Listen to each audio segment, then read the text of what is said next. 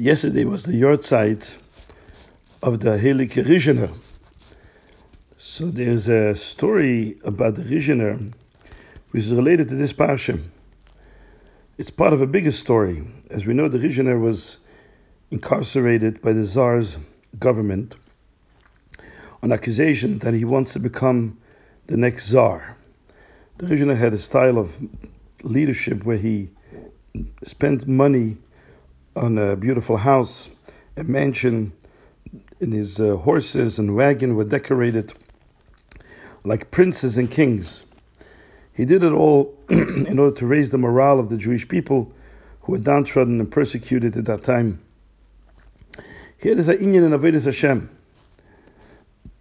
But uh, somebody reported to the was some of the maskilim who were against the Rizhiner reported to the government that the Rizhiner wants to be the next czar, and that's why he's leading such a lavish lifestyle. Lifestyle. the Rizhiner had an arrest issued against him, and he fled. There's a long story. At the end, he was uh, put in prison. He spent in prison for two years, and then somebody has rescued him from prison, and he was smuggled across the border from Moldavia, from Russia to Moldavia, from Moldavia to Austria.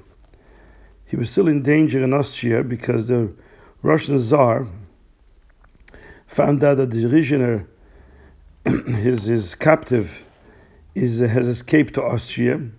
So he was going to put pressure on Franz Joseph, who was the emperor of the Austrian Hungarian Empire, to uh, extradite the Rizhiner Rebbe. At first, Franz Josef had no choice and he felt he must abide by a prior agreement that he had with Russia where they would honor each other's request.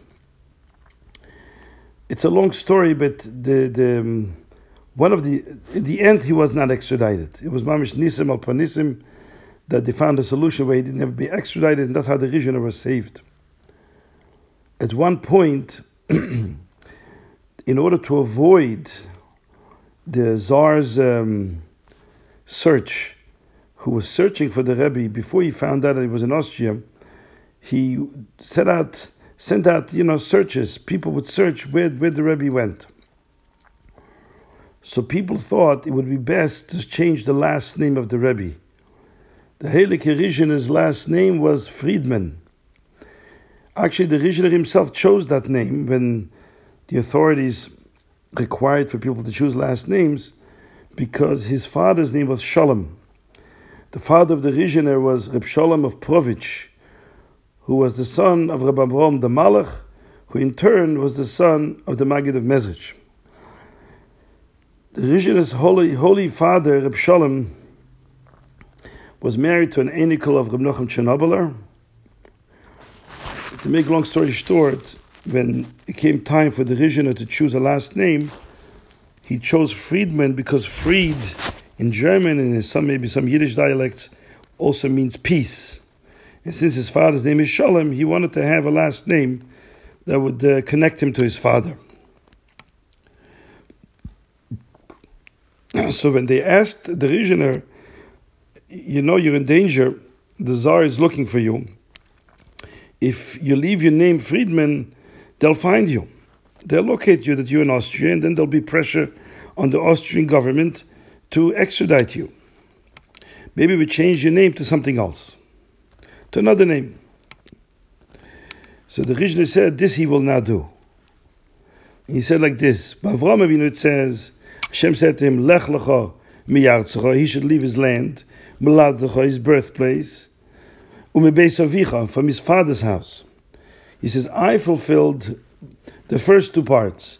I went me'artzecha, I had to wander out of my city and my country, mimelatucha, the place I was born.